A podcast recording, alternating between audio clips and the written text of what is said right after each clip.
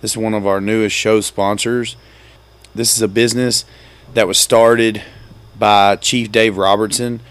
And really, what it all came down to is he knows that getting a fire job or getting promoted for the first time is incredibly hard. It's always a long process. It can be frustrating and it's it's really incredibly challenging. What's even more challenging is that when you know that you always wanted to be a firefighter and that you would make a great firefighter or even more so being a great officer or chief and you just feel like no one will look at your resume or nobody will even give you a chance or take you serious for that promotion. So Chief Dave works really closely with, you know, creating just a team of two, the two of y'all. He's all about giving you the commitment that's unmatched towards achieving your your career goals and exactly what you want to do. He will mentor and coach you to help you become the kind of candidate that these fire departments are all looking for and they can't miss. Chief Dave from Fire Edge, he comes with 25 years of fire service experience. Guys, go listen to the episode that I had him on the show. He talks all about it. He's been there and done that and actually earned his stripes in this business. On the business side, he's got thousands of hours of coaching and training, leading, consulting, recruiting, building hiring processes, you know, you name it, and he's done it. Chief Dave, just talking to him, he's all about the one on one connection. He's all about customer service, and he really genuinely does care about the fire service as a whole and the next generation of guys that we're bringing into this business for a 30 year career. That all leads to having a strong passion with what you're doing and who you're working with. That's the 100% commitment that Chief Dave has given to me uh, with the Third Alarm Cowboys and what he's given to every single one of you out there across this nation and in Canada that are wanting to get involved in the fire service and are wanting to make that next step. Truly, it doesn't matter if you are just a recruit that's aspiring to get a fire career job or you're a company officer that's wanting to become a chief or a chief officer that's wanting to move any high, even higher. What you got to do is figure out your why and find your passion that makes you truly love this job and that's what Chief Dave Robertson is doing with Fire Edge. So, guys, give him a chance. Go look him up. Give him a phone call. He's putting his personal number out there for the Third Alarm Cowboys podcast listeners to give him a call and get your fire career either started and going or moving in the direction in which you want to do. So, give Dave a call at 519 384 3072. And that's Fire Edge Career coaching, training, and consulting. Y'all go give him a chance. Go get to know him. He's a great guy. Go listen to the podcast episode that I had him on. That's Chief Dave Robertson. Hey guys, I'm going to take a second and tell y'all about First Line Fire Service Training. It's a badass page on Facebook. I encourage every single one of you to go and follow them.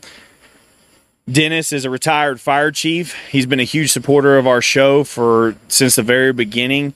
He's believed in Third Alarm Cowboys and our mission of making firefighters better.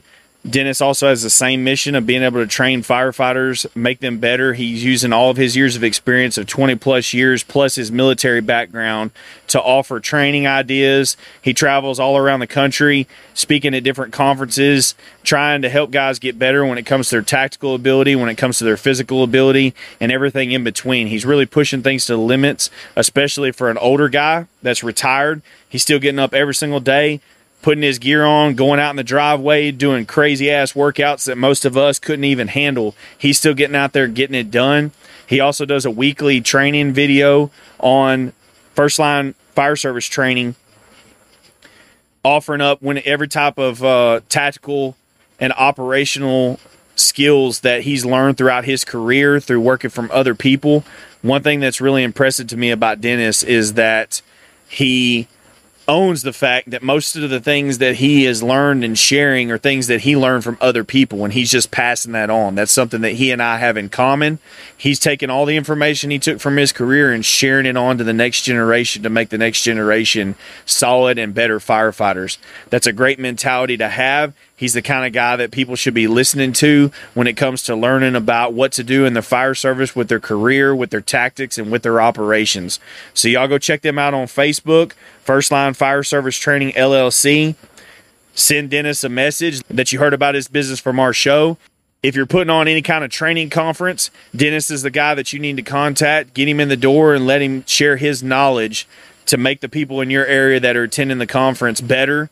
And just know that I support his business and he supports mine. And that's the kind of people that we need in the fire service to make us all better and stronger.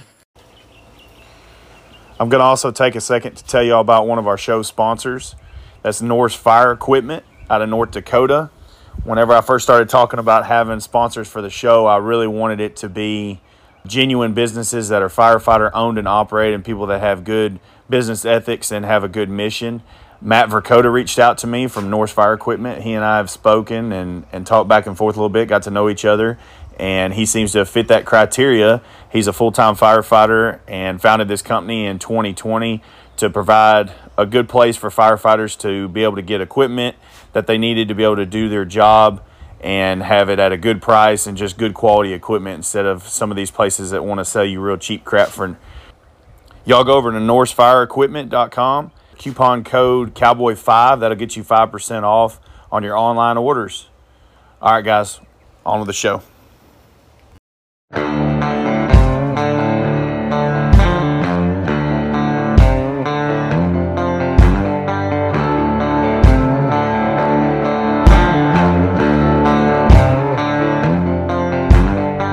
Dispatch to all units.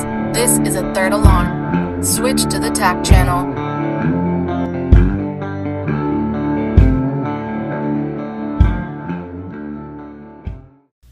Ladies and gentlemen, welcome to the TAC channel. I'm your host, Heath Meredith. This is the Third Alarm Cowboys podcast. This is the podcast for firefighters. We talk about real life situations, stuff in your station like leadership and promotions, and stuff in your personal life like relationships and finances. You name it, we talk about it. Some things may be a little controversial, but that's real life, and that's what we're going to talk about on this show. All right, guys, welcome back. It has been a minute since I've been sitting here in the hot seat. actually, right now, that's a lie. It's not even that hot. It actually feels really pretty good, but it's a little bit of rainy and dreary at the house right now. And for those of you that's been listening for a little while, you know that I love to sit out on the porch. That's most of the time where I record these shows is sitting out here and, and looking at the pasture, watching the horses and the dogs, and sometimes the, the kids screaming out in the yard. So that's where I'm at, guys. Uh, like I said, it's been a minute and I'll just explain kind of what's been going on to everybody. So basically, this month, November, we rolled our one year anniversary of the Third Alarm Cowboys podcast. Um, it's been it's been a hell of a journey for this year. A lot of uh, a lot of ups, a lot of downs. Had to learn a lot. Uh, I thought I knew shit about business until I started doing doing uh, real business that involves you know e-commerce, uh, selling shit online, and just all that stuff. Had to deal with taxes and everything that uh, that goes along with with running a full scale business. That's really what I've been been uh, learning over the last year, and really proud to say that we have grown to a level I never thought that we would be. The level of support behind this show nationwide is, is something that I truly I can't even explain to y'all uh, the amount of listeners we have of this show, the social media following that we have. It's just, it's absolutely mind blowing. Um, I actually tried to record a little show for y'all yesterday, uh, but I was on the road and, and was at the fire station. I couldn't get the sound right through, uh, you know, through the recording, so I had to wait till I got back home and got where I had my mic and everything that I could have set up and my full full scale little uh, studio, if you will. So, uh, guys, as many of you know, those of you that do follow us on social media, I made an amazing, an amazing announcement yesterday that I, it's something that I've been working on for months. I would say probably at least eight to ten months. But this is something that I really I've had in my mind. It's something I wanted to do for even longer than that. Uh, my wife and I talked about last night after after I made the the Facebook announcement and the Instagram announcement, and just the amount of social media uh, explosion that took place uh, of our announcement with the Third Alarm Cowboys firefighter cigars. Uh, I really I can't even begin to tell y'all how cool it is to have people literally from all over sharing that, commenting, tagging people, all that good stuff. I mean, it was it truly. I'm I'm still getting just insane notifications on my phone for all of you out there that are sharing and, and liking and everything with that post and, and helping me spread the word. Uh, and I, I, looked at my wife and I was talking to her a little bit and I said, you know, I, I had planned on doing this more than a year ago. I got this idea. And as many of you that have been listening to the show for a long time, you know, than the beginning of this podcast and this whole business launch, we had some some changes that took place. I had to do a name change and and lost a business partner and just a lot of, of little things and big things kind of took place right there at the very beginning. And some of it was really encouraging, some of it was really disheartening.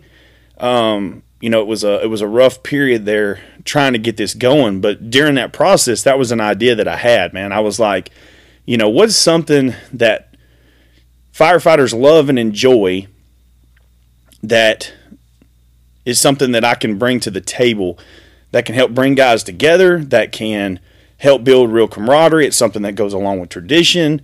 What's something that I've really enjoyed throughout my career? And, you know, many guys know there's a million there's a million coffee brands out there, so I wasn't going to touch that. You know, there's a million firefighter coffee brands that some of them are good, some of them I've never tried, I don't have a clue, whatever. Uh, but that that whole market with the whole coffee thing is really, um, you know, that's kind of saturated. So that wasn't an avenue I wanted to go down. And I was like, what's something else that firefighters, you know, enjoy? What's something else that they can do at the stations? Because we can't drink, uh, you know, beer or something like that. So I couldn't really do, you know, a beer line or anything like that. So I was sitting there thinking, I'm like, what is it? What is it? What is it? And I'm like, well, you know, one thing that I always fucking love, one of my the best memories I have, no matter what station I was at, no matter what department I was working at or volunteering at or duty crewing at, what's something that was always part of it? And it was always sitting outside in the apparatus bay around a table or, you know, outside on around a picnic table and the guys hanging out and, and, uh, you know, smoking cigars, hanging out, whether it was talking tactics, whether it was talking operations, whether it was some new guy getting their ass lined out of how shit was going to be. Um, those conversations uh, coming in as the as a new guy we sat out there. You know, we had rolled our little chairs. We rolled the office chairs out on the uh, on the apron of the station that I was working at, and everybody sat out there. Well, as a new guy, I was standing, but um, you know, the guys would all be sitting in a circle, and I'm listening to them, whether it was the the old heads, and I'm just listening to their words of advice or their ass chewings or whatever. All the way to now, where I'm one of the senior guys and I'm part of the conversation, or I'm giving advice in the conversation and taking part. But one big tradition, and at a lot of stations, it was already in existence was smoking cigars. I've talked about that before on this show. That was something that a lot of the older guys, you know, really encourage. You get back from a fire, get everything cleaned up back in service, everybody takes their showers and stuff, and then that night before we go to bed or whatever, you know, we're out there burning one and laughing and cutting up and talking about who fell down or, um, you know, which asshole from another department pulled some bullshit off our truck that we didn't want pulled off and we had to end up cleaning up, you know, all those conversations uh, that a lot of you that, uh, are at departments that burn that shit that's you know it's talked about. We're clowning on uh, well such and such fell down or um, did you see that hose whooping such such that whatever y'all know how it is. It's it's just fun times and it's it's clowning and that's really how we handle a lot of the shit that we see, the shit that we do. You know, mental health is a is a hot subject right now in the fire service, first responders, military, all that. And that's one of the things that's honestly missing a lot of departments have taken away the outside table. They've taken away that outside hanging out, sitting in the apparatus bay on the tailboard of the truck or whatever it is. They've taken that away, whether it was through policies or just taking away the camaraderie. That's a missing thing at so many fucking departments. I've walked in at several stations or several departments throughout my career that that was not in existence. That's not something the guys did. They never even heard of that. A lot of times it was new guys that had come in, and that was not something that was passed down because that department was. I've worked for a lot of ESD departments in Texas. I say a lot. I, the few departments I worked for, they were ESDs. So most of the guys working there are new. They're straight out of the academy, or they may have a year or two in, but it's working at that department. So that tradition has not been established. So they just don't know that's something that at older city departments is a thing. So that goes along with a little bit of that education and bringing tradition from other places, bringing it there. So, you know, we go find a table or we go buy a table or we look around the department and see what office chairs are, you know, not not the best for being inside and we can get away with taking them outside. You know, whether they're a little worn out or they're not working right or whatever, we take that outside. Or, um, like I said, we go buy a table or ask somebody to donate a table or whatever it is. I know that I've seen some badass setups at some of these stations where guys actually have couches and shit outside. Um, my department, one of the stations, has some outdoor couches that are set up outside around like a memorabilia area, and it is fucking awesome. Um, it's a it's a really badass setup, and I know the guys spend a shitload of time out there. That's basically their living room. I mean, they have a good uh, day room, but they spend more time outside because that's just us. We're blue collar, uh, hardworking firefighters, and we'd rather be outside. We'd rather be enjoying the air, looking at the trucks, talking shit. You know, that's that's our personality. We're not meant to be in fucking cubicles, guys. We're not meant to be white collar. Um, office workers. That's just not our thing. That's not the fire service. That's why most of us, 99% of us in this business, do it because every day is different. Every every call you run is different. Um, the responsibilities of the job change daily, and our environment changes daily. We don't want to go and be in an office setup, walking down a hallway, talking at the coffee pot or the fucking um, water fountain. That's not what we want to do. We want to be outside. We want to spend time together. We want to talk shit. We want to work our asses off and get sweaty and get tired and go to bed and go home and enjoy our family time and come back and do it all over again. That is the fucking fire service. And I don't care how long we go into this business and into this culture that's being pushed through corporate America, that aspect of the fire service will always be there until they replace us with robots you will always have to have the guys that are getting sweaty, getting fucking nasty, talking shit, being strong physically and mentally and emotionally. You will always have to have that. And so many departments, I see that they're, they're honestly trying to take that away. So, my idea, as y'all all know from the beginning of this podcast, was to try to try to correct that culture, try to bring back the real brotherhood of the fire service in the sense of what do we have to do to make guys understand how things are supposed to be? How this career has been able to be one of the oldest truly paid def- uh, professions in the United States. That's what you guys don't realize. Firefighters have been around a long fucking time. Firefighters been around a lot longer than most of your fucking jobs that you see. They damn sure been around a lot longer than fucking computer jobs. They've been around a lot longer than all this other shit that's now invading the fire service and pushing their will upon us. And that's exactly what's happening. But the reality is, is that the danger and the fucking need for the guys that will risk their life to take care of the community, to take care of each other, you can't take that away. You can't take that away with anything. So, what we've got to do, and what I have been trying to do with this podcast, is to make people understand that, make guys see the cold, hard truth and accept it. That's just where we're at. That is what the fire service has always been and will always be. You can dress it up however the fuck you want to, but that is still our responsibility in this job. So my thought with the cigars was just bottom line is, hey, let's do something fucking cool. Let's make something ours. Let's make something that I can provide to firefighters to one be just fucking fun and something that we enjoy to do, but something that they can we can also use as a tool to bring back that camaraderie, to bring back uh, bring back that brotherhood, and just make it where it's a product that aligns with what we believe in. Bottom line, that's that's where we're at. So. Uh, for those of you that are, you know, not on social media and everything, this is the deal. I've launched a uh, firefighter cigar. It's available nationwide. Uh, I partnered with one of the best cigar companies, hands down, in the fucking world. They've won awards all over the world for best cigar. Uh, it's the one of the only um, truly hand rolled cigar companies left. There's no machine packing, no machine rolling. See what you guys don't. Most people don't understand, and what I've learned throughout this process of getting everything going is that most of the companies out there are doing machine rolling or machine packing and then they do a hand roll wrap. So the last outside two or three layers is hand rolled. They market to y'all as a hand rolled cigar, but it's truly just it's it's done with a machine. All the inner shit is done with a machine. And the thing is is that's why it burns different. Uh, that's something that I whenever I was going through I learned that these truly hand rolled cigars, they burn different. When you light them, they burn different. They have a different drag on them. For those of you that do smoke cigars and stuff, you understand what I'm talking about. They, when you light them, they're easy to light. They they stay lit. You're not having to relight them all the time and all that good stuff. Another great thing about Payne Mason cigars is there is zero chemical drying. Um, most companies out there in the United States today, due to their um, demand, if you will, and their inability to have the proper setup in their infrastructure, most of them are having to accelerate the process of the tobacco drying.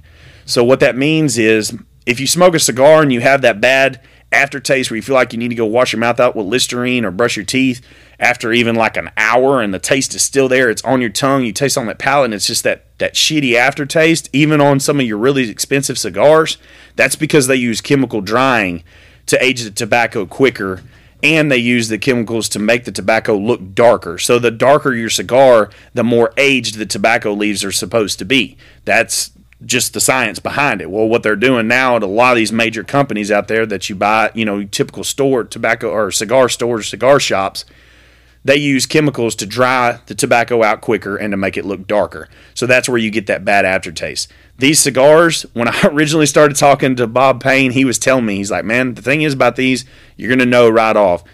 You don't get that bad taste in your mouth. And he explained that whole process, whatever. And after I, I did my sampling and all that good stuff, and I'm like, holy shit, this shit is true. Like, you don't have the bad palate.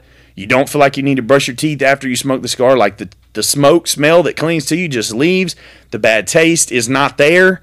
Uh, it's just a really, really, really high quality uh, cigar and experience. I, I, just I can't even explain it to y'all. But what that also means, and the reason why that's all so important, and what's so cool to me about all this is Payne Mason cigars. For those of you that that do smoke cigars, you you've heard of them. Um, they're partnered with some of them the biggest luxury car companies: Lamborghini, Maserati, Ferraris, Bentley. All those major car companies, they partner with them. So what that means is, you know, when they have um, cigars at their events and all that kind of stuff. These are the cigars that the people that own those uh, vehicles and everything are smoking. Um, he's also partnered with all of the major casinos and resorts in Vegas and uh, just really, you know, beach um, resorts and all that stuff. You can, I mean, you can go to the website and see all their different partners. It's truly phenomenal what they've done. And some major professional sports teams and associations they're partnering with them. So the fact that Third Alarm Cowboys are also now partners with that, that puts us in in a in a level of companies that's truly remarkable to me. Um, Bob Payne, when I spoke with him, we talked, we went back and forth a good while, kind of getting to know each other, seeing what I was doing with my business. He explained to me what they're doing. I mean, they're well established. He's been in the cigar business for over 25 years. So there was a lot of you know I wouldn't say negotiation because it wasn't a money thing. It was just wanting to make sure that everything is aligned and we believe in each other's business models and what we're trying to do and all that stuff. And man, they came to me with open arms. They were completely believed in what we're doing for the fire service and for the you know the families of the fire service and just what our mission is with the Third Alarm Cowboys. And they align with it completely. And so here we are. Um, lots of work. Had to get the graphics nailed down, guys. I can't even tell y'all how badass these bands are on the cigars. They took my logo of the you know the skull, the cowboy hat, and the mic. They took that, they converted it, and made it into all the shit that you got to do. I'm not a graphic designer, so I can't even begin to tell you. But they made it badass. When you you when you unwrap this cigar out of its packaging and you sit and you can feel the wrap man the wrapper is like 3d you can feel it you can feel the skull the details on it are insane i mean i'm i'm just so fucking proud y'all it is it's truly remarkable what they've done and creating an amazing product for me and to represent this brand of the third alarm cowboys they've made it um, so i mean it's a it is a very very very high quality cigar very high quality um, everything, everything about it. And I know a shitload of you because they've been, uh, Payne Mason's been in touch with me today. They're already seeing all the sales on the back end. They were like, holy shit, this is blowing up. So you guys know uh, if I'm attaching myself to it as a company, as a business, if I'm, you know, aligning with them, then then they're the real deal. That's uh, that's just bottom line. I'm not going to do business with with bad folks and they're not going to do business with bad folks. So we have created a badass cigar line for firefighters. The rank structure in the fire department I brought to this. So this was another really cool thing is I picked out the cigars. I picked out the boldness of the tobaccos and what we've done with them is made them where they're firefighter structured. So um, they're struck they're from, you know, mild to bold tobacco and it's strictly off a firefighter rank. So if you need to know kind of what you if you're not a big cigar smoker and you don't know what you exactly like, well then you could start off with the with a mild tobacco, the blonde tobacco, which is the firefighter, and we have an engine operator, which is a medium, the captain, which is a mix of the two. And the reason why I did that, a lot of you will appreciate this. You know, those of you that have been in that officer seat, you understand that you have to be a mixture of admin and still being an online personnel. You know, you still got to be one of the guys. So I went with the barber stripe mixed cigar that's uh, a little bit of both. You have your dark tobacco and your light tobacco, and it's mixed, and it, you have a really, really good flavor. That's honestly my favorite one, and I did that on purpose. I chose that on purpose, and I thought that that was really cool. Maybe a little bit corny, but it's fucking cool to me. Uh, and then, of course, your bold tobacco is the chief. So those of you that uh, you old salty dogs that like to sit there and chew on your cigars and can handle the bold flavor, then by all means order you up a, a, a chief and and enjoy it. So that's where we're at with uh, with the cigars. I told y'all I had some really big shit coming, and I was waiting on the announcement and waiting on the announcement, and I really wanted to do it on our one year anniversary of this. That's kind of my timeline where I've been planning and wanting to do, and and we accomplished it. And that's something that's so amazing to me. It really is amazing when you set your mind out to some shit how you can really get it done. Um, and so I'm proud. I'm very proud. Um, I'm also insanely thankful for all of you. I mean, I even had some some chiefs from Houston Fire Department that I know of them and they know of me and I have the utmost respect for them but you know we're not personal friends or anything I just they're they're amazing individuals worked around them but um just don't know them on a personal level and they were even sharing the post and telling people to go buy it so it's it's so fucking cool and that's exactly what I wanted out of uh, out of this. That's exactly the brotherhood and the camaraderie that I want to be generated from these cigars. And y'all guys go and enjoy them. You know, sit on uh, on the tailboard, or uh, hopefully your department doesn't have a insane tobacco policy and doesn't allow y'all to uh, smoke at all. If not, then I'm sorry. Um, I got something else coming up for y'all in the future, but um, I can't talk about that yet because I'm a long ways away from it. But I have a lot more ideas of shit that's coming of things for firefighters. Um, you know, that's owned by firefighters. That's one thing. Uh, another deal of that I wanted to do from this is I have partnered with, um, you know, firefighter owned companies. That's who's sponsoring this show, and they've been great to me. The sponsors have been great. We've got some chiefs, we got some firefighters. They're running different businesses, lots of different business models and stuff, and all these guys are, are helping support me, and that's just really what it's all about. And so y'all go show our sponsor some love. Absolutely. Um, I'm just going to throw that in there. So that's where we're at, guys. Uh, thank you all for an amazing year. Thank you all for for just all the support, for the messages. I, I got several messages this this last two weeks that I haven't had a show out from guys like, "Hey, is everything good? You know, we haven't seen a show in November yet. Is everything okay? Uh, you know, you are you you're still doing the show, everything checking in. Basically, I'm like, yes, you know, absolutely. I just honestly, guys, I've been having a balance.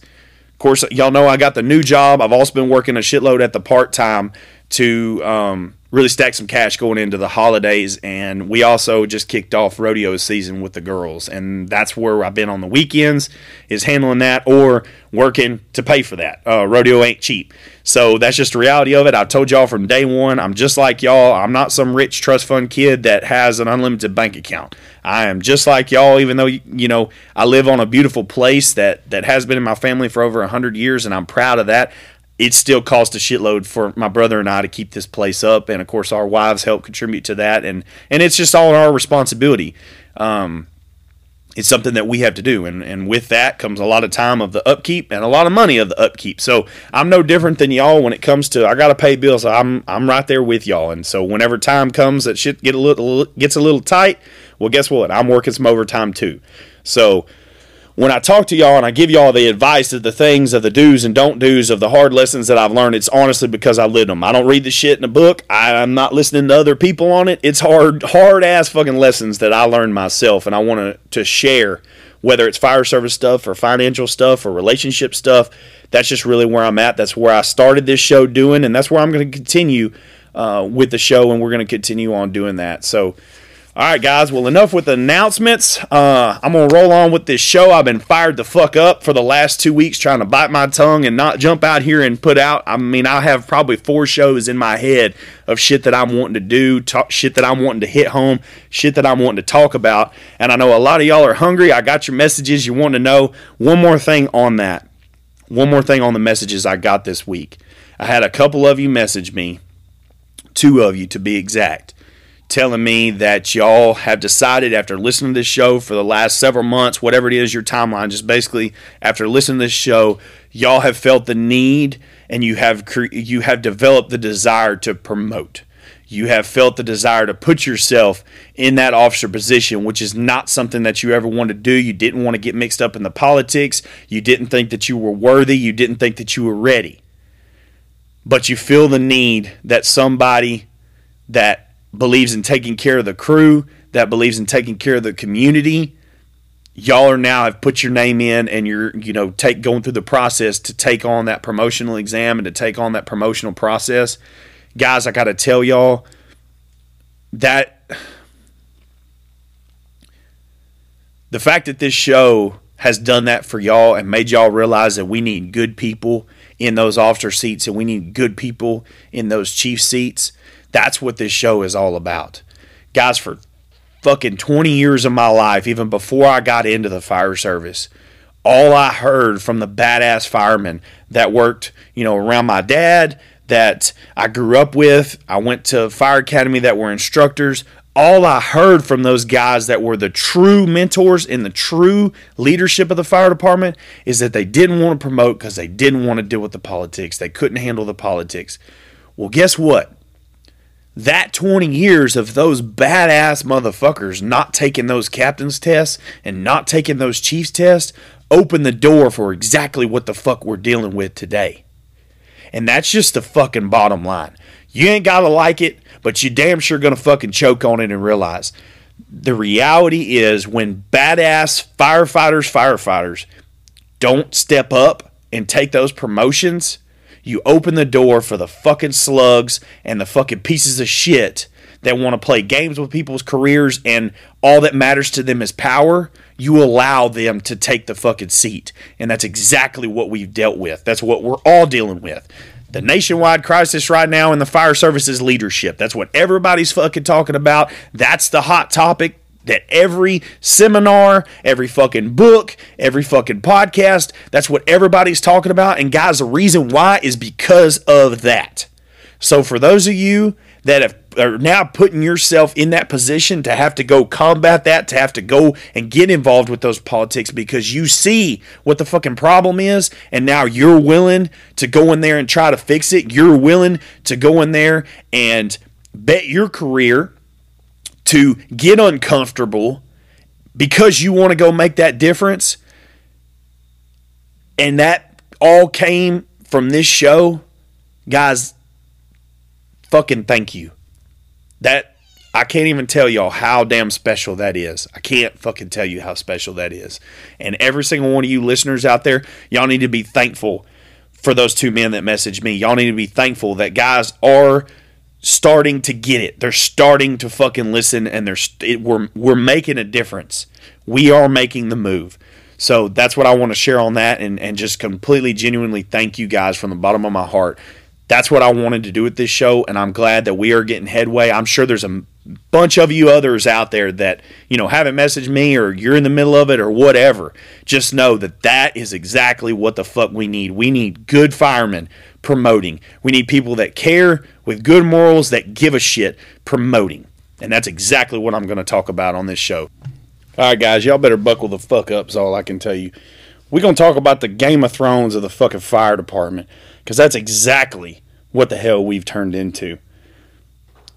Over the last year, as you all know, I get message after message after message from people from all over the damn all over the world, all over the country of people telling me their stories, telling me what they're going through. And you know, to be completely frank, I thought it was kind of a regional problem of as to where I worked. I thought it was a little bit of a problem of the area that I had most of my career in just because of the rapid development of paid fire departments and just all the transitions going from the, the volunteer days into the paid days and some of the old administration still getting to retain their jobs even though they weren't fucking certified but they've been there 35 years and all that bullshit. I really thought that that was something that was really just my area dealt with around the houston texas area. I thought that that was the case. So i started this podcast really just trying to expose some of those issues, try to give some encouraging words to the guys and girls that I knew all around. And man, this shit took off, as you know. And with that, I get all the messages from y'all of some of the exact same fucking problems happening on the East Coast, happening on the West Coast, happening in the Midwest, all the way up to fucking Michigan. I've never even been to damn Michigan. This shit's happening everywhere. And bottom line, what it fucking comes down to is the fire department has turned into the fucking Game of Thrones. We got dudes that have no damn business ruling the fucking roost. We have people that have never even fought fire sitting in that damn cheese spot. We have people that can't even spell firefighter, and yet they want to tell you how to fucking live your life and want to tell you what the fuck you're gonna do and how you're gonna fucking operate and what the community needs.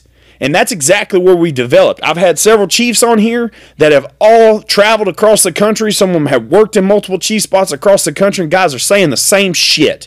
So that's exactly what we're going to talk about on here, but I'm going to hit you hard right in the fucking mouth because where a lot of the problems start is with a lot of you. That's the reality. I've dealt with it. I've done it. And every single fucking one of you are doing exactly what some of this shit that I'm about to talk about are doing.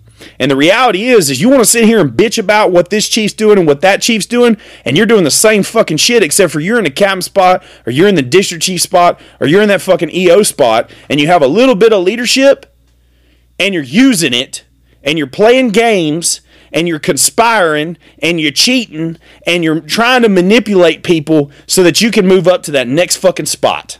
That guess what? You don't fucking deserve.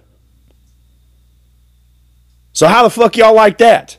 That's the reality of what we're dealing with. And I'm going to tell y'all some stories today as to why exactly I fucking feel that way and where exactly the fuck you're headed for. As all of you know, I sat in that captain seat for almost eight years. I worked at some departments that ran, that burned, and I worked as a captain for two years in the plants, where it was mostly dealing with the paperwork, mostly dealing with the administrative shit, policies, SOGs, um, hazmat response plans, uh, incident action plans, having to do all that administrative side of bullshit. And so I can honestly tell y'all that I've seen most aspects of what it is to be an officer sitting in that fucking seat. Uh, there's some things that I haven't done on, on a large scale, but overall, I can tell you exactly what the fuck it feels like sitting in that chair. I can tell you exactly what you need to be doing when you're sitting in that chair. I've been successful and I've fucked up. I've done both. Uh, and the beauty about what I've been able to do in the last year of doing this show is being able to learn, look back, reflect, and really understand a lot of the decisions that I made and where exactly they fucking made me end up. And I can tell you, this is where I am ended up. I am now three months into a rookie year of being a rookie firefighter all over again. Now, that was my choice. I will honestly say that. Yes, I could go jump in at another ESD department as a fucking captain. I've got the time in, I've got the experience in, and I've got the reputation. Yes, I could fucking go do that. However, when you draw a line in the sand with your family and with your with what you're willing to accept, not accept, the games you're willing to play, the shit that you're not willing to do anymore, and I want to enjoy the fucking job again. I want to have the joy of this job. That's that y'all go back and listen to the stealing the Joy episode. I talk about that. I talk about the consequences of my fucking actions over the last several years and where it fucking ended up taking me to and what it did to me with this job. And what most of you sitting out there, whether you're in a firefighter rank or not, most of you need to realize, if you haven't already, that there is consequences to every fucking decision that you make. There absolutely is. Good or bad, there's still consequences, and that's okay. That's the fact of being able to have a choice of doing things. There's going to be, you know, cause and effect on every fucking thing that you do. But whenever your choices affect other people in the capacity that they do in the fire service, then there's a whole lot more to it than just you deciding to do whatever, wear whatever color fucking clothes or some shit, something that doesn't affect other people. The reality to this business is the decisions that we make affect lives. Whether it's on scene in an emergency situation, the decisions that you make can save someone's life or kill someone. That's a reality. Another reality is the decisions that you make, whether you, it's on paper, whether it's in the station, you also affect someone because you affect them when they go home. You affect their fucking family. You affect their children. So every single thing that you do matters. Every single decision that you make matters. And if those decisions are strictly so that you can try to promote yourself or so that you can position yourself in a better spot for that next promotion, then my friend, you are playing the Game of fucking Thrones. And I know 90% of y'all out there watch that damn show. We had amazing fucking warriors getting damn killed. You had wormy pieces of shit that could none of us stand on the show, finagling and scheming their fucking way so that they could try to get a, a crown that flat ass they didn't fucking deserve. Every single one of you hated those characters. But guess what? In the fire department, the realm of the fire department, you're doing the same fucking thing. You're scheming. You're buddying up with this fucking person and buddying up with that fucking person, thinking that it's gonna fucking get you a job that, sorry, you don't fucking deserve. Because if you deserved it, you'd fucking have it. And I'm gonna tell you another aspect of that shit. If you truly deserve that position that you're sitting in, if you're a chief and you, you think that you deserve that position, why the fuck you scared of that job? Why the fuck are you scared to make a damn choice and you think that it'll cost you to lose your job? How many of us have heard this shit? Well, I know what what's going on is wrong, but you know, I just I can't say anything because I can't put my job in jeopardy because I got a wife and kids and a house note and all that shit. Every fucking one of us, including myself, have heard that same song and dance from every rank in the fire department, from the day one fucking rookie all the way up to the chief in the top spot. Every one of us have heard that from all of it. Well, I, you know, I, I just can't say anything. Well, who the fuck do y'all think is gonna say something? Y'all think this shit just magically happens? You think that just the uh, William Wallace of the fire department is just gonna come and fucking get quartered and beheaded for you? Because you're too chicken shit to say even a simple little thing. Guys, I heard a fucking story. Holy shit, here we go. I heard a fucking story this week, okay, from a department that I used to fucking work at, and I don't give a shit. I know that there's a lot of y'all that listen to this show, and I'm about to hurt your fucking feelings. This is the reality. That department just went through a massive hostile takeover, booting the old volunteer regime of administration out because, let's face it, y'all heard me talk about this department on the show before. They're bringing in millions and millions and millions of dollars of tax money a year throughout their ESD, and the fucking station, the shower for the guys to shower, is still out in the apparatus bay. They haven't bought new gear, they haven't bought new trucks, the equipment is hell, they the equipment I've been gone from that department over eight fucking years, and they haven't bought a new piece of equipment since then.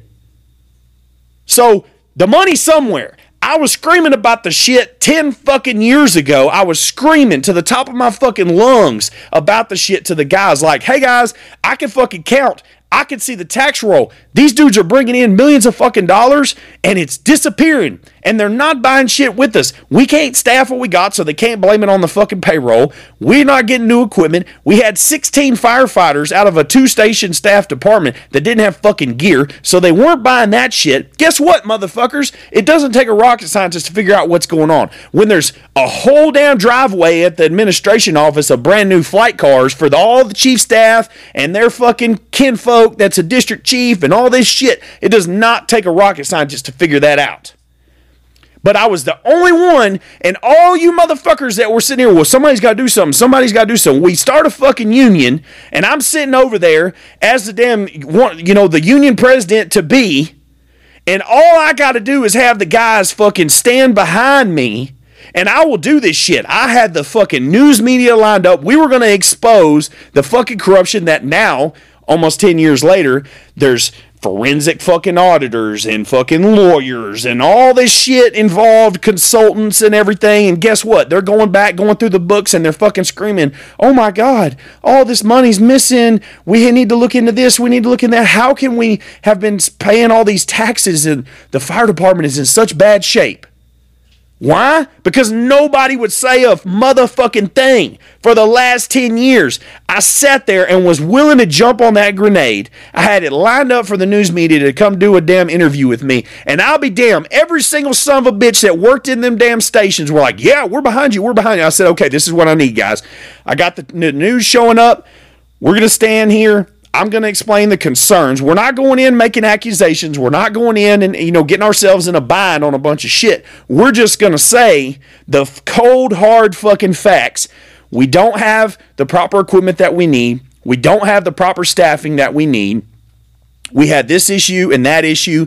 We're fucking showering at a station that the shower is outside in the engine bay and doesn't have a fucking water heater. So you take cold ass showers. Guys, we would have to put a space heater out underneath the little fucking uh, shower curtain and warm it up during the wintertime when it'd be cold as shit outside. You'd warm up the, the curtain and jump in there and take a cold fucking shower and try to make it like less than a damn two minute shower. So you're taking jailhouse showers at the fucking station. But their fucking tax roll at that time, they're bringing in like 5.5 or 6 million fucking dollars with two stations that are paid for and apparatus that were paid for. Where's the fucking money? That does not take a fucking mathematician to figure that shit out.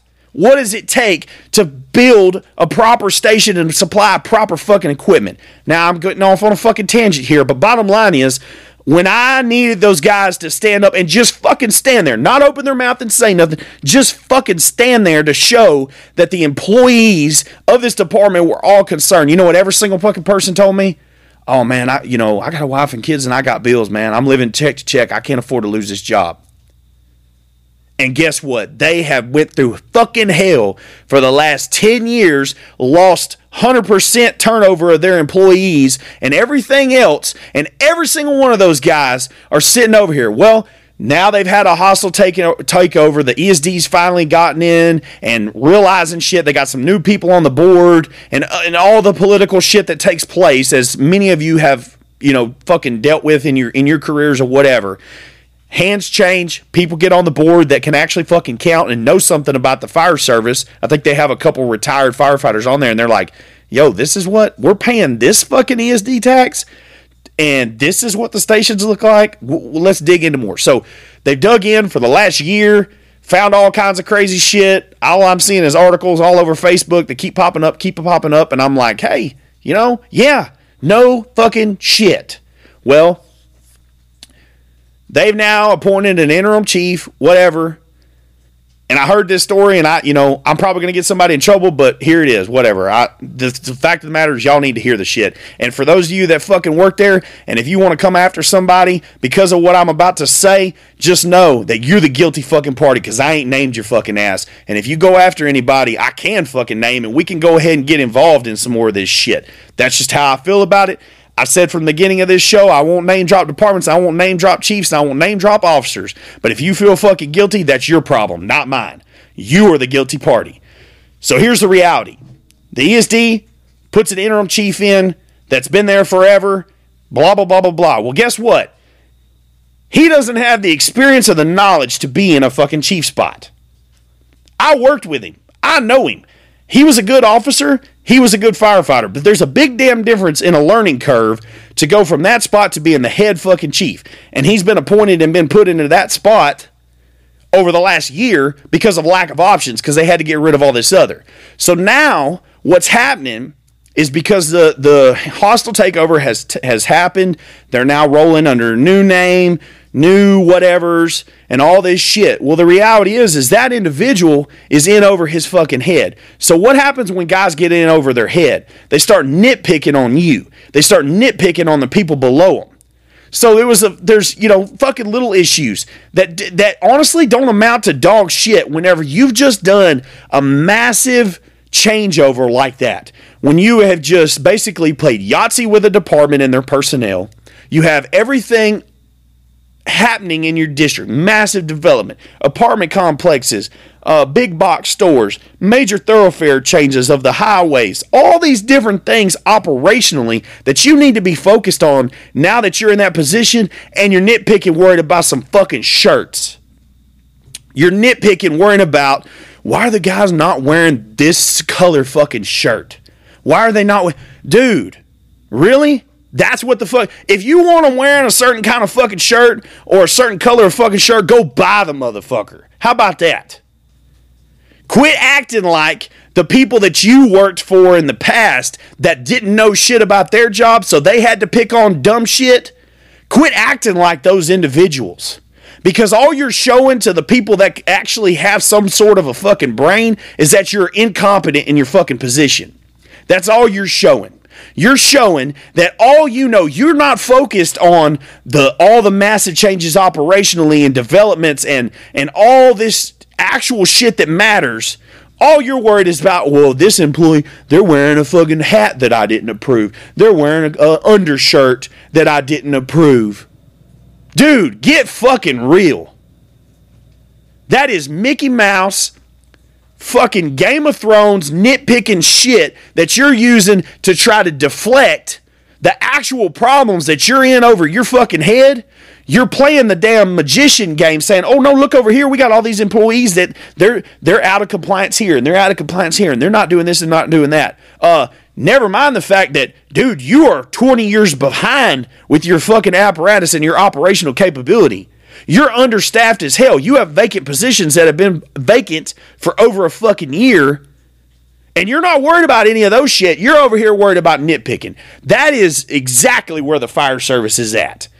Nationwide, that is ex- I like to fucking pick on them because that's right in my face and I personally dealt with the fuckery at that place. However, that is the problem at so many places is we literally have people musicians, whether it's captains, whether it's district chiefs, battalion chiefs, assistant chiefs, and fire chiefs. All these people, hell, even EOs. I'm going to put EOs on blast here too. Y'all think because you have a title that makes you have the capability to have power over people. And I'm here to tell you I've said it from the beginning of this show on multiple episodes, and some of you motherfuckers need to hear it again, especially if you're a new listener. That title doesn't mean shit. When you walk out of that station and you're at fucking Walmart, guess what, homie? You're just another motherfucker walking down the aisle and walking across the parking lot. That title does not mean shit. That you are not the fucking emperor of the goddamn world. You are not the fucking king of the fucking world. You are not shit. You're another walking, breathing human being walking, going across the parking lot, going to the store, going eat with your family. You ain't shit. And what people have got to get out of their fucking heads thinking that because you hold a position of quote unquote authority above a day one fucking rookie, that that means something. No, what it means is that you have a bigger fucking responsibility to take care of that day one fucking rookie. It means that you have a bigger responsibility to teach that rookie all the way up to that top chief spot. It is your fucking job to make sure that the checks get signed and the money comes in to keep that department operating. That is it. That's fucking it. That is your job. It's not your fucking job to beat people up. It's not your job to remind them how you're the fucking chief shaking your damn collar brass at motherfuckers and shit. That is not your fucking job. Nobody gives a damn. I'm here to tell you, when you've been in 30 fucking years and you're retiring and you're out the door, they will replace your ass within 24 fucking hours. Nobody gives a shit. There's somebody in line to take your fucking job right after you. You're not different. You're not fucking special. You need to do your job of taking care of the people next to you and the people below you and the people that are out there signing the fucking checks of their hard earned damn money that they're going to work 80 hours a fucking week to pay their damn mortgage on their house and to pay these insane fucking taxes that we have in the United States. It's your job to take care of them. It's not your job to be playing the Game of Thrones of the fucking fire department. Now I'm going to tell you exactly where the fuck this this entire route and road takes you. And I know this from personal fucking experience from some of my closest friends. When you are in a role, in a position that you don't fucking deserve, this is exactly where the fuck you're headed. You're going to suffer from anxiety because you're going to think that any little fuck up that you have is going to cost you your job. So that's going to give you anxiety. Anxiety at that point, when you crash from that and you're over the nerves and the nervousness and all that shit and you go home, now you're going to suffer from depression because you're going to have hormonal and chemical imbalances in your body because you're living on fucking eggshells all the damn time. Because guess what? You're in over your fucking head. And your body and your subconscious and your fucking brain know that. You're just too damn prideful to fucking accept it. Or you have a problem and want the damn power, so you won't accept it. So then you head home and now you've got fucking depression. See, in my opinion, guys, this is the real reality. I'm going to tell y'all. I know that the trauma from what we do, the calls we run, the stress we do from the actual emergencies, I know that that affects people. I'm not saying that it doesn't. But what I will say is 90% of the people in the fire service and first responders that actually are suffering from true mental illness, depression, and anxiety comes from exactly what the hell I'm talking about. You're worried about losing your job because you either want the fucking power or because you haven't set yourself up financially and you're you're not in a financial position to be able to safely keep your job regardless of what decisions are made and to safely keep your shit regardless of what decisions are made. So it's going to cause you anxiety. That's the reality. You're then going to have depression when you crash from all that stuff. You're going to think that people don't like you. And if you're one of these fucking shitbag guys, now I've worked for some guys that, yeah, they were in a little over their head, but they made sure to take care of their crews. They made sure that the people around them were able, and, and this was me. I promoted quickly. I promoted early. There was a lot of shit I was in over my head with when it came to a lot of the aspects of being in that officer spot. I promoted to the officer spot quickly. Yes, I did. But I made sure that the guys on my crew, I did my level fucking best to take care of them. And so I was loved by them and they and, and I loved them. So I never felt like I was fucking alone. I never felt resented and hated. So I didn't have to deal with the level of depression that so many of you are out there feeling. You come home and you fucking you can't enjoy yourself. You come home, you feel like no one out there gives a damn because you are not taking care of the first aspect, which is being secure in your job and knowing that you can even if you lost that job you can provide so it puts that level of stress on you causes anxiety now you're at depression well guess what where you're headed now now you're headed down that road towards suicide and if y'all don't believe me just fucking go look it up that's exactly the way that fucking train rolls we have some future guests that are going to come on this show that we're going to dive deep into this fucking train because it's real. And I'm here to tell y'all this is the fucking diagnosis right here. It is simple, but it's hard to swallow. When you are in a position that you're not ready for, or you're in a position for the wrong fucking reasons, and you think at any moment somebody can take it from you, or at any moment you're going to lose it, that causes fucking anxiety. And that's the first fucking step. That's the that is the first level of mental illness, whatever you want to call it. That's where it starts. And so fucking many of us are riding that train right now. I'm going to tell you another aspect of this, and I'm going to call it mental illness, and it's a different level. That that in itself is one thing. This is another aspect of the fire service that I'm seeing. Guys, I looked it up earlier on City of Houston. You know, you all, every single one of you know that I hold Houston Fire Department in a high regard, worked around them. I've worked my whole career in that area. I hold them in a high regard. So a lot of the the information I kind of look up and stuff like that, I see kind of what they're doing, where they're at, and I'll branch out, go to some of the other big departments and whatnot. However, Houston is one of the largest departments in the nation, so that's who I happen to look up. I know that there's exceptions to some of the things that Houston does. However, so this is the deal.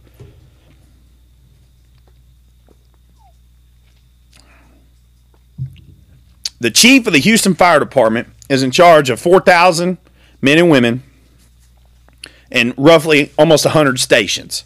That's a large fucking department.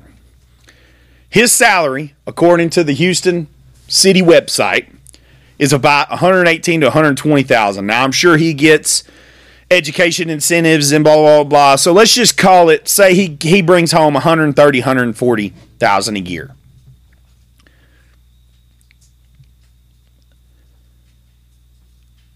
I'm sure there's other departments out there, these, you know, a lot wealthier parts of the country, stuff like that. Fire chiefs might be making say up to 200,000.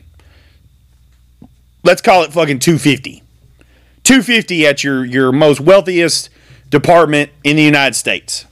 If there's some more than that, then bless you, whatever. You're not in in the normal level of fire service to me.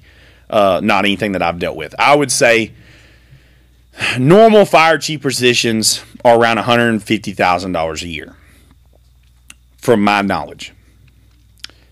Guys, $150,000 a year, I hate to break your fucking heart, is dog shit for money. For what guys are willing to do to people to obtain that $150,000. If you are willing to fuck over everyone and sell yourself out and fuck over your entire workforce of men and women in a department as a chief to make $150,000 a year to keep a mayor happy, like at Houston. You know, Fire Chief Pena has sold 4,000 fucking souls plus all the retirees from Houston Fire Department, thousands, thousands and thousands of retirees that are still living. Sailed them down the fucking river for $118,000 a year. Why? Because of the power, because of the position, and guys, I'm here to fucking tell you wholeheartedly how I feel about that. That is a mental fucking illness. That is a level of psychopath in my mind. That you are literally willing. See, a, a psychopath is somebody that has no conscience whenever you you look at they have no no conscience or um understanding of a consequence. There's no feeling towards consequences with the decisions that they make. So the CIA will tell you they openly fucking recruit people that have no problem killing. They feel nothing about it. It's just a cold death. They don't give a shit. That's what they fucking recruit. And as you can see, you know, worldwide, that's exactly what the fuck they fucking created. But anyway, a psychopath is somebody that has no remorse for the actions that they take as long as they advance themselves. So I would consider that if you're in the fire service and you're willing to hurt other people's careers, hurt other people's families, to advance yourself to positions that you're not earning credibly or earning honorably, you, my friend, are a fucking psychopath. And guess what? That's a mental fucking illness. So, as far as I can see, for a lot of these departments, throughout promotional processes, we've promoted a lot of fucking psychopaths. They have no remorse for what they do to you. They don't give a shit. They don't give a shit if you eat. They don't give a shit if your family and your kids eat. So when you sit over here and you tell me, Or you sit over here and say to your other crew members, as a chief, well, I don't want to say anything because, you know, I got bills, I got a family, blah, blah, blah. But you're the good guy? You know what's wrong, what, what's happening is wrong? You know that the decisions and the actions taking place are wrong and they're hurting people, but you're not willing to say anything? Then you're being a coward to a fucking psychopath. But we sit over here as a fire service and we say leadership, leadership, leadership. We got to have great leadership. But we're literally promoting people with a mental fucking illness. Guys, I've made that kind of money in the oil field. That is not that much fucking money. I guess I can understand Bill Gates and Jeff Bezos not giving a fuck if, if you die tomorrow or not from the bullshit that they do because they're worth fucking billions. They don't have to fucking worry about you. But $150,000, guess what? That's not fucking wealthy. When a truck costs $100,000 and a house costs today 500,000 in most of these cities in these damn neighborhood homes are anywhere from 3 to 500 150,000 is fucking borderline poverty in a lot of places. You're still middle class for sure. What little what what part of middle class is even left? You're still right there on the line. You're not fucking getting ahead. That is dog shit for money. That tells me that you wholeheartedly, you only care about having the power of that fucking position. And that's a problem. You hear every single person out there, all these major training seminars and all that shit, you know, they'll the people will say all the time. I asked a question the other day on, on the Third Alarm Cowboys group page. What do the bugles mean to you? And all of the fucking comments are they don't mean shit. They don't mean shit. They don't mean shit. What matters is how you treat people, how you're taking care of your crews. You can lead without bugles, blah, blah, blah, blah, blah. All of the fucking answers. And it is wholeheartedly what I fucking expected from most of you because y'all get it. But guys, the people that we're combating in this fucking fire service, they don't fucking get that. They're making the decisions that affect your life and whether your family fucking eats and all they give a shit about is that fucking power. Because I'm here to tell y'all, they ain't making no damn money. $150,000, I probably drank more than that in my fucking adulthood. Truthfully, that's dog shit for money. I know a lot of you have never earned that kind of money. I'm sorry. I don't mean to be disrespectful when it comes towards that, but I'm here to tell you by the time you pay fucking taxes and by the time you pay your truck note on your new F 250 and your wife's driving a new Suburban and all that fucking bullshit, 150000 is nothing. It's fucking nothing. And guys will literally, they're selling their brothers and sisters down the fucking road for nothing because they want the fucking power. And that's a mental fucking illness. Power, the craving of power, unjust power is a mental fucking illness. You're looking at it in this damn country right now. We have so many fucking pieces of shit on both sides of the fucking political spectrum that all they care about is the fucking power.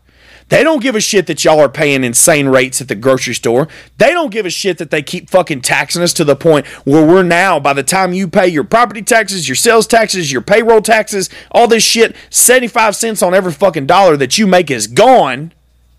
They don't give a shit about any of that because all they care about is they retain the fucking power. And they sit up there and they write more laws that help them fucking gain more power. Texas itself, we're one of the most free states in the fucking world. And Texas just damn voted, and I'm fucking pissed about it, so I'm gonna fucking say something. Texas just voted to increase the damn mandatory retirement rate for our legislators and judges. So now we get to fucking have more old motherfuckers making the damn decisions so they can retain power over us, the 30 and 40 year old power mother. We're the real powerful numbers. You think some fucking 80 year old that's sitting up there on a damn bench can whip my ass? No, they fucking can't. But he can sit up there with a damn pen and make my life fucking harder, make me have to work more overtime so that I can't see my kids because shit fucking costs so much. That's what they're fucking doing to us. They're doing it to us on the federal level, the state level, the fucking local level, and they're doing it at your damn fire department. They these people get in these positions of power. And it's all about retaining fucking power. They don't give a shit about what you need to do your fucking job. They don't give a shit about the damn community that they serve. So many of these people, all they care about is retaining that fucking power. And that's a damn problem. Now, what to do about it? This is what y'all are gonna have to fucking do about it, guys. You know, I'm all about. I, I don't want to sound like nothing but fucking bitching, but I gotta paint a very fucking clear picture for a lot of you to truly understand what we are dealing with. And the reality is, how you solve that fucking problem is yes, you have got to get good at your fucking job. You have to get undoubtedly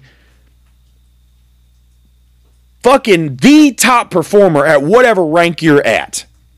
If you're in that officer seat, then make it where they you're so fucking good operationally, they can't take it from you. Even if you do speak your fucking mind, they can't take it from you. I'll tell y'all wholeheartedly. I've been in the fucking chief's office. Chief's trying to fucking suspend me because I'm telling him fucking no, I'm not doing that. I'm not fucking doing that to my crew. And he's wanting to suspend me. And the battalion chief is sitting there in the room and says, Chief, we need him. I gotta have him. He's the best captain on this fucking ship. I gotta have him. I need him operationally. There is fucking power in that. Now, will that work at every department? No, because you may not have a battalion chief that gives a shit of whether your crew or your shift performs. You may be dealing with that. But if that's the case, then you and you're that captain, then you need to be looking at what the fuck you need to do to get your ass in that fucking seat. Where now we have a guy that's tactically and operationally sound that's getting into that damn chief spot that then you can be that voice. Don't you move up there into that spot and start becoming a fucking coward yourself. Because now oh well now i got a chief spot. Now i can't lose it. Because then you are fucking part of the problem too. You have you got to fucking earn the spots that y'all have you got to be solid at them now, is there always a learning curve? Yes, there's always something fucking new to learn at every position every single day. You will never know everything about the spot that you're in, but you could be really fucking solid at the spot that you're in. I've worked for some fucking badass captains that the captains could tell the chief to fuck off. That's the reality. The Chiefs knew he had to have them. There is a demand for hardcore, operationally sound fucking firefighters, officers, and Chiefs in this country. We got to fucking have them.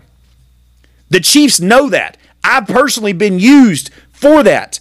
I've had a chief fucking hire me and bring me over and promise me the fucking world because he knew he needed the credibility of some badass fucking captains. So myself and fucking RJ, Captain Nep, we went over there to go and do that.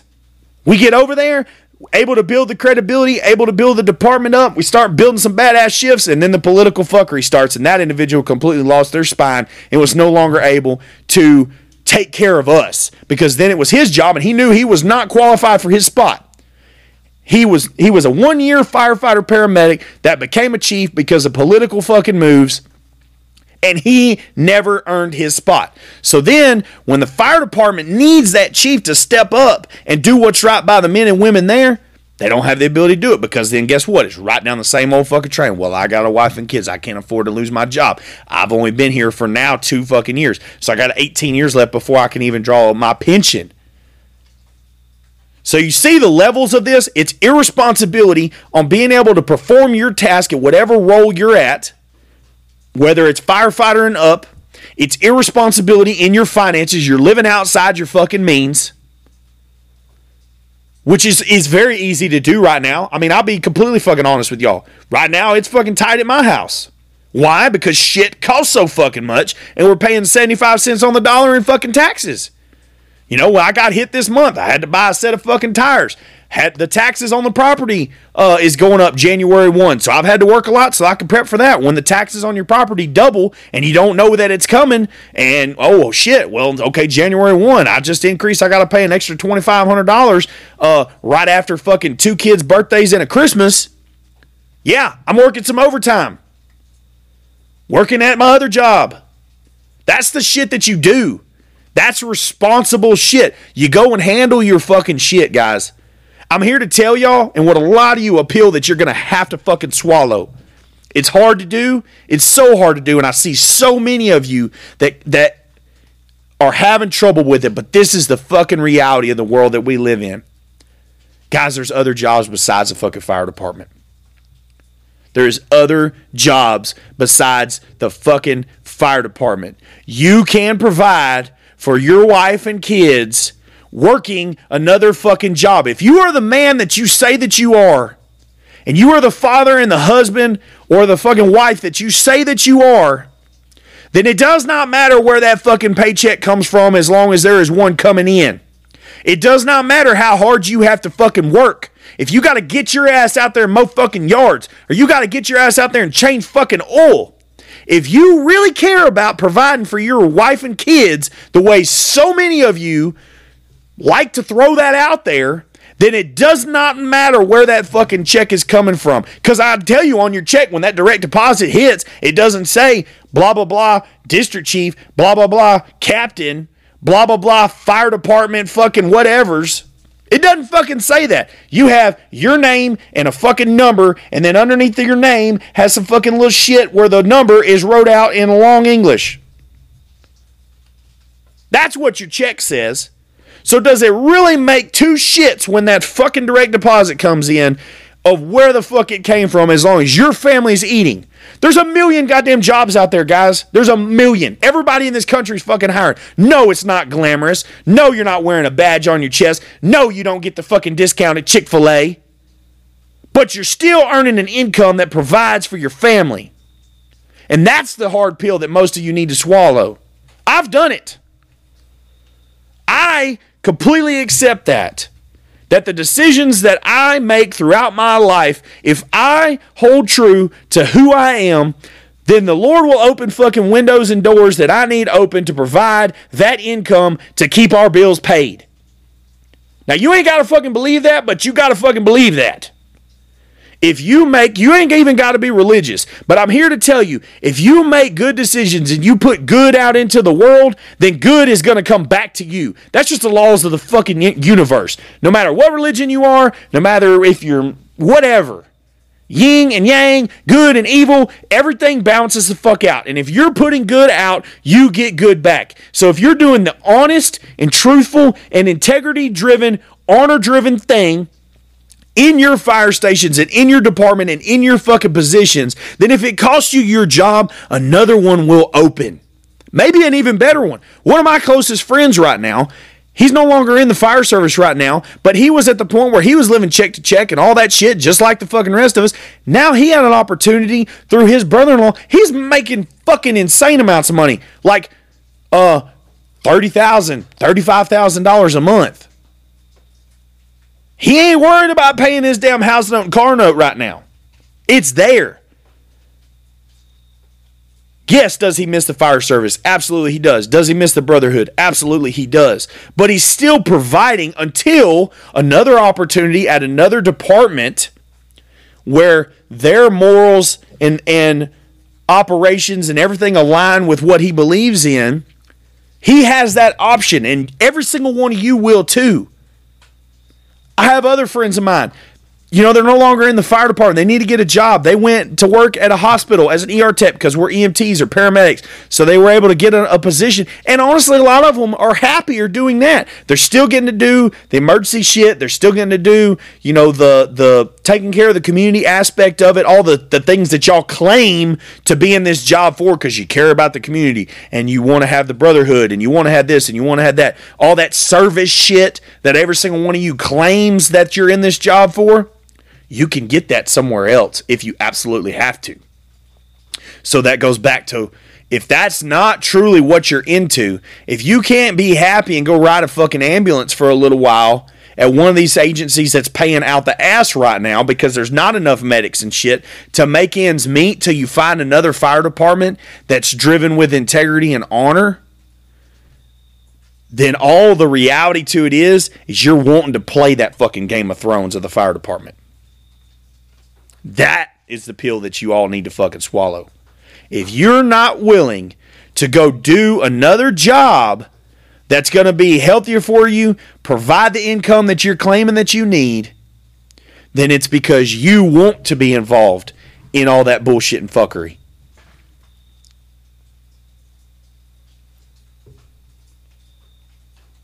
So you need to think about that. Every single one of you need to think about that. That's the hard fucking reality. There's other jobs out there that will provide you with what you need.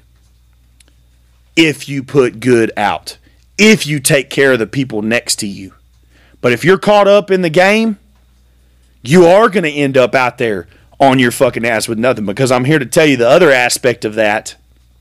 What so many people have to learn the hard way is whenever you screw people over to get the positions that you think you deserve, all those people that you screwed over, they going to work somewhere else.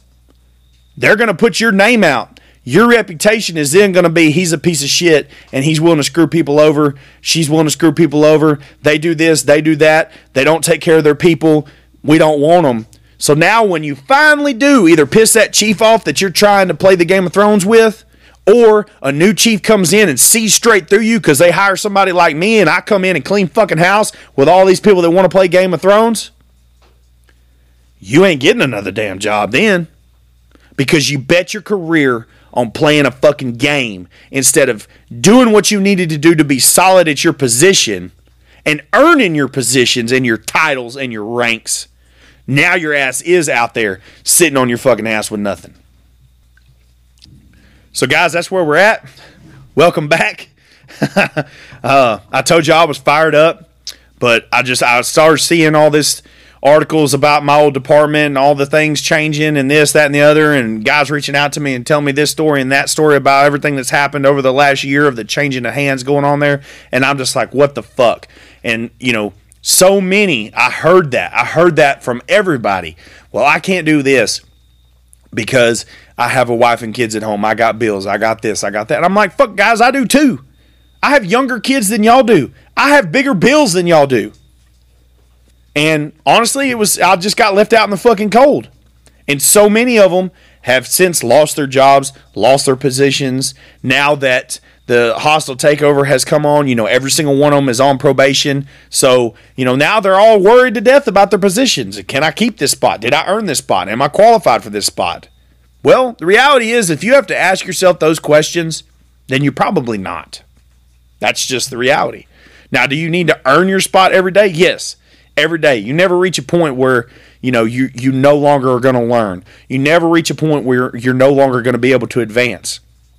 But when you're truly solid in the position that you hold, nobody can take it from you. That's just the reality. Nobody can take it from you. Whenever you earn the respect of those around you that work for you and beside you, they can never take that away from you. I still have guys 10 years ago, not quite 10, 8 years ago, that still address me as captain. And I'm like, well, I'm not a captain anymore. And they say, well, you always are to me. You're always my captain. And yeah, that's cliche. But I've said before on the show, you know, as a kid, the uh, the guys that were my coaches, whether it's baseball, football, basketball, all the sports that I played, when I see them in town, I have they hadn't been my coach in 25 years, and I still address them as coach. My high school coaches still call them coach. They made that impact on me, so they will always be a coach to me. And it's the same thing. But I guarantee you, if you're one of these people that are in these positions of power and you're not earning whatever rank that you hold, you're not earning that position that you hold, and the guys don't respect, they're going to call you by your first fucking name they see in town. Hey, such and such. It's not chief you know, after I'm talking about after they're no longer working for you and you're no longer holding their job over their head and all that shit, they're gonna call you like I do. I mean, I'll straight up, I do. Some of these chiefs that I work for, I wouldn't call them fucking chief. I saw them in Walmart. I'm not calling them a chief. They didn't earn that. They weren't a chief. I'm gonna, I'm middle name them, even though they're 30 years older than me. I'm gonna uh either middle first and middle name them or whatever. They're, I'm gonna address them by their name because they're not shit. That's just the reality. How many of you do that? That's a fact. When you earn your position to those of you around you. You will always have that. And you don't have to go down the anxiety train and the depression train and the possible suicide train. You won't be on that set of tracks because you know that you're solid in where you stand. You know that you're solid in what you can do. So you don't have to the need for the the stress and the anxiety and all that kind of bullshit.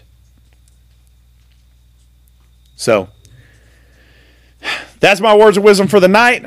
I've got uh, several other shows that I'm about to record and uh, over the next couple days while I'm off with the with the kids for Thanksgiving, so I can start getting caught back up. I know a lot of you were were looking for shows and like, hey, what's up? I'm I'm not shutting down. I'm not going fucking anywhere. We're still right here.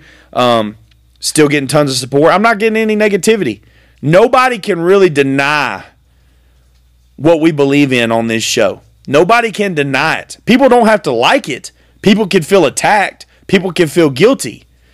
But that's why I'm not naming any names. You know, they teach us in after action reports when you come back to the station and shit went wrong or whatever, you don't specifically single anybody out and say, hey, Heath, you fucking threw the ladder on the wrong side of the building. You don't do that, right? We don't single. We say, hey, we need to pay more attention to where we're laddering buildings. We need to pay more attention to this operation or that operation. And that way, everybody collectively understands and takes it as a lesson. You're not feeling completely fucking attacked like the whole after action or the debriefing was specifically signaling you out. So that's what I do on this show. I'm putting it out. If you feel guilty about anything that I'm saying, then you need to go look in the mirror.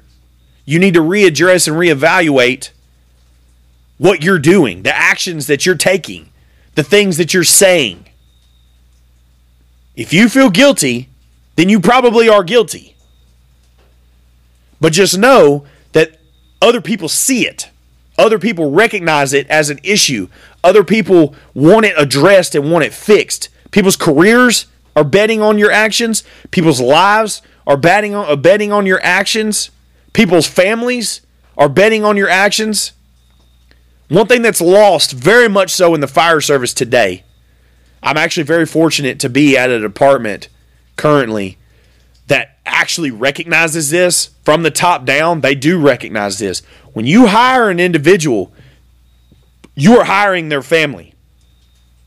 Whether you're hiring, you know, man, woman, whatever, if they're married and they have kids, while they're on shift, the spouse is holding down the fort. The spouse is taking care of the kids. The spouse has that rela- uh, that responsibility while you're there taking care of the community and doing your job. But that's a very lost concept on so many fire departments. They don't give a fuck. They don't even that's not even in their realm of thinking. They are so consumed in the Game of Thrones of keeping their job, keeping their reign, keeping their crown that they can't even handle the thought, or like I said earlier, they're a fucking psychopath, that they don't care that there's a husband and kids or a wife and kids of yours at home because that's not a consequence to them. They don't give a shit. They literally have no remorse at all for consequences that may affect those people. That's the reality. We have those in the fire service. All they care about is retaining the power.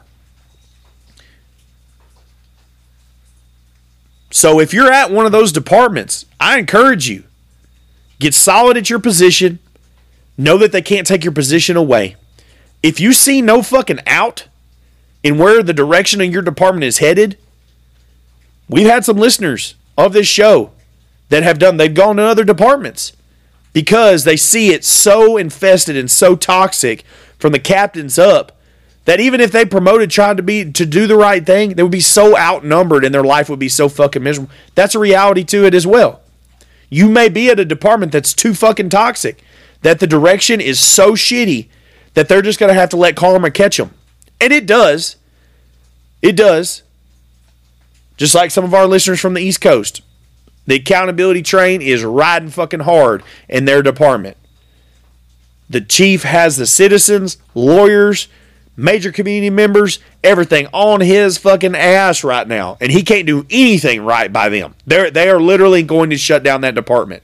They are going to dissolve that tax district, shut down that department, and those individuals will be covered by the current mutual aid department. Will then absorb that district. That's that is what's happening. They just have to go through the legal means to get it done.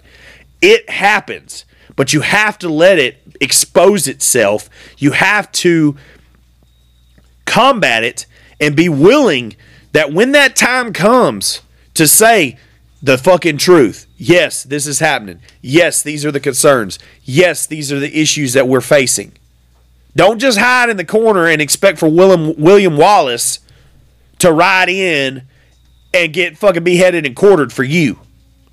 You're in a position where you say that you're willing to die for the citizens and you say that you're willing to die for your brothers and sisters to the right and left of you on that truck. Don't get quiet and sit in the fucking corner and be a damn coward and say, Well, I got a wife and kids at home. You don't deserve to be in this position or in this career if you're that guy or you're that girl. That's the bottom line. All you're trying to do is play the Game of Thrones of the fire department. Scheming, trying to get positions, trying to move up and get power that you flat ass don't deserve. That's the reality. All right, guys, we all continue to show our sponsors the love. I talked a lot about the uh, you know Third Alarm Cowboys cigars at the beginning of this show, so I'm not going to get into that. Um, definitely, definitely, definitely. I haven't talked about it in a little bit. Um, several of you I've seen, uh, you know, you've gone on to firstform.com uh, slash third alarm cowboys. You've gone, you've ordered proteins, you've ordered energy drinks. Um, some guys have ordered fat burners. I've seen all that, and I'm greatly appreciative of all that. Continue to please go to First support them. I'll get into some more nutritional education and fitness education on the next episode, but I talk so much about the cigars, I don't want to bombard y'all with stuff. But just know, First Form, amazing company. Uh, bottom line, the top, uh, one of the top nutritional supplement companies in the world, hands down. Whether it's their business model, their culture, their products themselves, they they are one of the absolute best, if not the best, in my opinion, and all the experience that I have of lots of different brands. They're the best when it comes to flavors. Uh, when it comes to actual results, they are the best. Um, and overall, I completely support their company. They support us in our mission with the Third Alarm Cowboys. So it's another just great brand name that's out there that aligns with what we're doing here, believes in what we're doing here. Um, Andy Frisella that owns First Form runs First Form. He also has the Real AF podcast. Guys, if y'all like me giving you the truth about the fire service, Andy's giving the truth about the real fucking world. And he he absolutely no sugarcoating, no bullshit. He doesn't owe anybody a fucking thing. He's built his shit up from the ground up, just like what we're doing. And that's why we're able to align. And whenever I talk to his corporate office, when I talk to his team, and I tell them, you know, the things that I'm putting out, they're like, absolutely, man. We're seeing that on a national level. That's the problems that we're combating on a national level and in business. And yeah, we completely see it in the fire service. It makes it just makes perfectly logical sense because that's the culture right now. So, you know, they're combating things at a much larger level that I can't do but what I can handle is the firefighter community because y'all are my guys. So we're aligned. Y'all just go show them love just as much as you've shown me because we ha- you're going to have to get to the point where you're supporting companies in this country that are doing the right business, believing in in the actual American way and not all this craziness. Every single one of y'all is seeing it. Every single one of y'all is seeing it. Your damn pocketbook is sure as shit seeing it. We have corrupt fucks playing the Game of Thrones at the worldwide level, the federal level, the state level, and the local levels. Y'all are all seeing it, and it's no different in the fire service. So y'all are gonna have to start support. Quit going and buying your shit that you need. If there's a firefighter owned business out there that provides that same product that you're getting from whatever.com, Buy it from that firefighter. You you, you want to preach brotherhood? That's real brotherhood. Support the men and women out there that are that are trying to do the right thing and do businesses that are pro because we pay fucking taxes, guys. Those big major dot coms and shit that their buddies and all their other fucking people are all up in legislation and they're paying. That's what so many people don't understand. The the Jeff Bezoses and all that shit. The reason why Amazon is as big as it is is because the first 20 years of business, the entire damn internet sales that model that he was able to use, he didn't pay fucking taxes. That's why those products were cheaper. There was no legislation that was forcing the level of taxes on those internet style companies like there is on the mom and pop brick and mortar local guys like me like Andy Frisella that owns First Form, like all these other companies that are out here that are firefighter owned businesses that are selling leather products, you know, the shields, all that stuff. Man, we're all having to pay the fucking local taxes, state taxes, fucking federal taxes, all that shit. Americans as a whole, including you firefighters, are going to have to start supporting the businesses that actually keep this damn country afloat and actually pay. You hear all the time, well, I pay your salary because you're a public servant. Those people don't. Those big corporations don't. We do. The local guys do. The roofing companies out there, the lawn mowing companies out there, the hardware stores, the welders, all these businesses that y'all see right in your face, whether firefighter owned or they're people on Facebook that you know, those are the people that actually are paying your salary. So you're going to have to start supporting them. So, you know, with that, support us. Y'all are already doing it. You're doing it with your you know your presence you're doing it with your listens and you're doing it with your time but i ask you to also do it with your dollars support companies like mine. Support other firefighters like mine with your dollars. That's what keeps this country and keeps this shit afloat. Bottom line that's just the reality. So guys that's my soapbox for the night. Some of y'all probably gonna have to go look in the mirror tonight. Probably pissed a lot of you off. Some of you may fucking hate me. Whatever, but I bet you'll come and listen to the next episode because you're going to know what else I got to say. So we'll see y'all on the next one.